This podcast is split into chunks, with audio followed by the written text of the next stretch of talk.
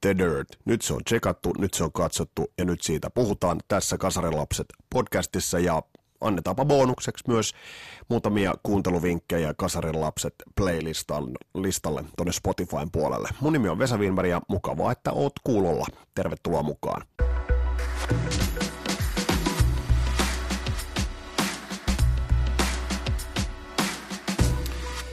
No niin, pitihän se katsoa heti perjantaina aivan tuoreeltaan. Ikään kuin se nyt olisi jonnekin sieltä Spotifysta karannut, mutta en malttanut odottaa. Meinasin ensin, että varaan itselleni sen rauhallisen hyvän hetken, että katson sen, pystyn keskittymään, kenties teen muistiinpanoja leffasta, no en nyt ikinä tee muistiinpanoja leffasta, en mä sitä miettinyt. Mutta kuitenkin, kyse on siis The Dirt-leffasta, joka ilmestyi Netflixiin maailmanlaajuiseen jakeluun perjantaina. Ja pitihän se katsoa ihan saman tien, istua alas ja ottaa olut käteen ja katsoa sitä siinä perjantai-illan ratoksi. Ja sanottakoon nyt, että tuosta legendaarisesta bändistä tehty elokuva oli ehkä kaikkea sitä, mitä pelkäsinkin sen olevan. Ehkä kuitenkin jäi pikkasen haaleaksi ja oikeastaan ei tavoittanut sitä, mitä se olisi voinut olla. The Dirt-leffa on tehty sinulle, joka et ole perehtynyt Mötley Crewhun tai et ole perehtynyt tohon skeneen muutenkaan. Se antaa semmoisen kivan, kepeän kuvan, ehkä hauska, osittain jopa hellyyttävänkin kuvan ne on sellaisia lutusia pörröpäitä, jotka vähän touhuilevat ja sitten pikkasen paneskelevat ja, ja sitten otetaan vähän nauti, nautintoaineita ja huumeita, mutta sitten kuitenkin sitten toivutaan ja sitten lop, onnellinen loppu siellä lopussa. Tätä ehkä oli kuitenkin The Dirt-leffa, kuten Juha-Pekka Taskinen mainiosti sanoi, niin sellainen kasimiikka. Kyllä mä itse menen siihen samaan, 7,5 kasimiikka sille osastolle. Mutta kun Mötley ei ole mitään oikeastaan hellyyttävää tai oikeastaan sellaista pelkkää onnellisuuttakaan, sillä bändihän on, on kylvänyt ympärilleen myös tragediaa ja todella paljon. Tuossa katsoin jostain kumman syystä mun eteen tuli äh, kulttuuritalolta alkuvuodesta 85 äänitetty European Go-Go äh, live-veto, jossa Hanoi Rocks veti biisin Million Miles Away – toi keikka oli tehty noin kuukausi sen jälkeen, kun Russell kuoli Redondo Beachillä Vince Neilin ajamassa autossa. Ja on käsittämätöntä katsoa, että bändi kykeni vetämään sen biisin livenä. Mike Monroe'n silmät ovat niin itkettyneet, mies pitää kuitenkin itseensä jotenkin kasassa siinä livevedossa. Sehän oli semmoinen iso konsertti, siihen aikaan lähetettiin, uuden, oliko uuden vuoden aatto vai oliko ihan, ihan peräti sitten pari päivää uuden vuoden jälkeen. Lähetettiin suorana TV-lähetyksenä ympäri maailman ja, tai ympäri Euroopan ja siinä Hanoroks oli sitten vuorossa ja Hanoi veti kulttuuritalolla keikan. Sami Jaffa oli ilmoittanut, että jättää bändi, se oli Sami Jaffan viimeinen keikka siihen mennessä. Ja rummuissa sitten oli Terry Chimes, joka oli The Clashista lainattu, teki mies parhaansa siellä mutta eihän hän Russell ollut.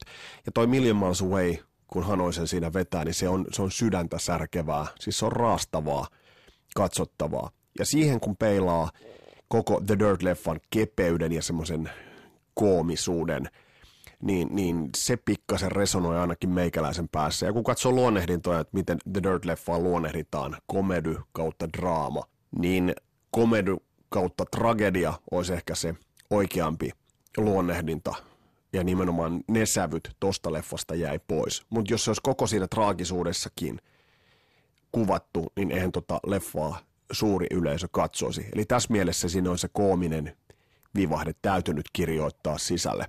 Ja niinhän se oli, kun bändi Theater of Pain levyä julkaisi vuonna 1985, niin, niin Nicky Six, joka sinällään kuvataan tuossa leffassa kyllä just niin kaksijakoiseksi ja, ja traagiseksi hahmoksi, mutta ei riittävän niin uh, Theater of Pain-levyn teemoissahan oli tämmöinen klassisen italialaisen teatterin komedia, tragedia, tai menee itse asiassa jo antiikinkin puolelle, komedia, tragedia, tematiikka, ja se ei kantanut nyt tähän leffaan. Ja siinä on nyt sitten se, se virhe, Eli kuten tuolla Suomessa viikonloppuna sitä ruodittiin todella paljon ja kaikkialla, niin se semmoinen kesäteatterimaisuus, Spinal Tap-maiset peruukit.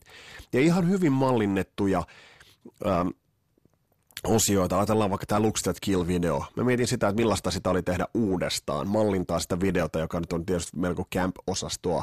Jo nyt biisihän on hieno. Tarkkailkaanpa muuten, miten siinä pre-kooruksessa Tommy Lee soittaa raidia, vetää siihen kelloon sellaisen kilkattavan saunin ja se on ihan mieletön ja taitaa haitsullakin polkea siihen jotenkin. Niin oli siellä niin kuin osioita, mä mietin sitä, että miten oltiin nähty vaivaa tietyissä kohdissa, puvustus, lavasetapit, että millaiset ne lavarakennelmat oli, olivat siihen aikaan. On muuten mielenkiintoista se, että, että ajatellaan Girls, Girls, Girls kiertuetta, siitä löytyy tosi vähän videomateriaalia. Tietysti johtuu siitä, että se kiertuehan jouduttiin katkaisemaan kesken sen takia, että bändi oli sen verran huonossa hapessa huumeiden takia. Mutta kuitenkin niin, niin sitä on yritetty mallintaa nyt tuohon leffaan. Paikotellen onnistuttu, paikotellen ei.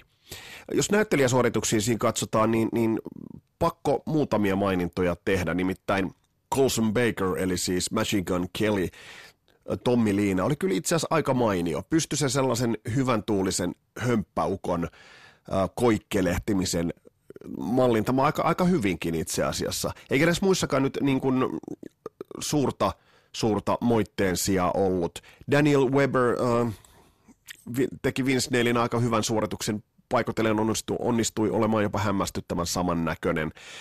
Ja, ja sitten Ivan Rion äh, Mick Marsina, toki ei ikinä kykene olemaan kukaan niin tumma hahmo kuin Mick Mars on. Että siinä mielessä mä mietin, että miksi siitä oli tehty niinkin äh, hyvän tuulisen oloinen, vaikka oli tumma hahmo, mutta kuitenkin oli semmoinen enemmän positiivinen kuin negatiivinen. Ei tarvi katsoa kuin AS-festivaalia vuodet 83 ja katsoa, miltä hirviöltä Mick Mars näytti silloin. Niin sitä vähän mietin, että minkä takia Ivan Rion ei ollut niin ilkeän näköinen ja oloinen, mitä, mitä Mick Mars oli. Mutta tässä tullaan taas siihen, että suuri yleisö ei välttämättä vuonna 2019 kykenisi sulattamaan Mick Marsia sellaisena kuin, kuin oli.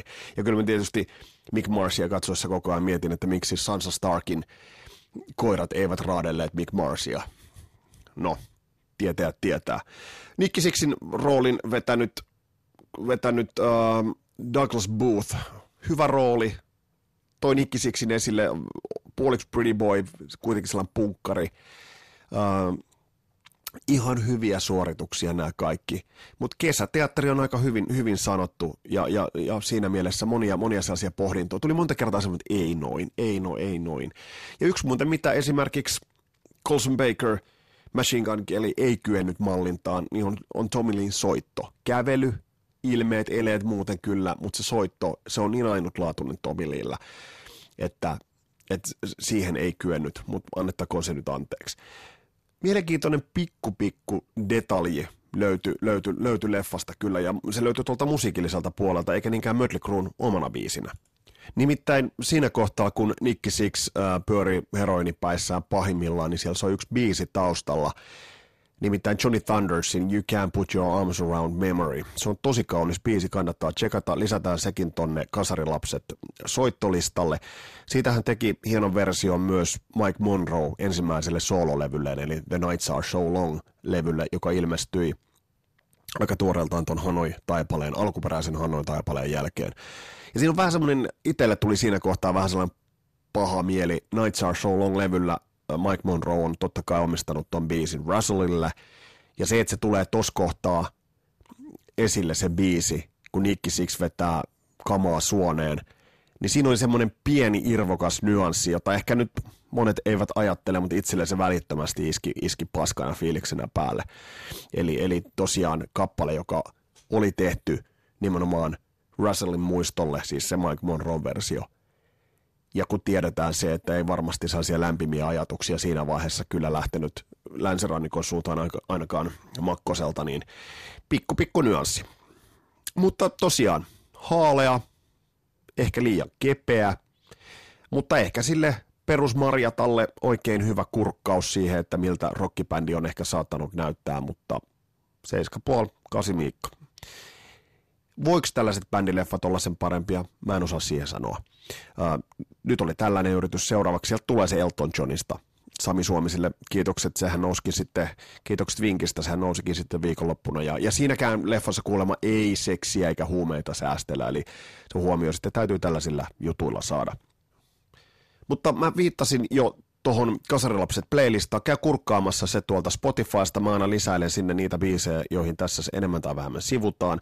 Nyt on tullut muutamia toi You Can't Put Your Arms Around Memory, se tulee sinne löytymään ja laitetaan tuolta kyseiseltä levyltä vielä toinenkin, toinenkin biisi, se on hieno, hieno levy, kannattaa kuunnella se kokonaisuudessaan viikonloppuna sen pari kertaa katsoin. Ja kyllä mä muuten pakko myöntää, kyllä mä tuon The Dirt-leffan katsoin vissiin neljä kertaa viikonloppuna.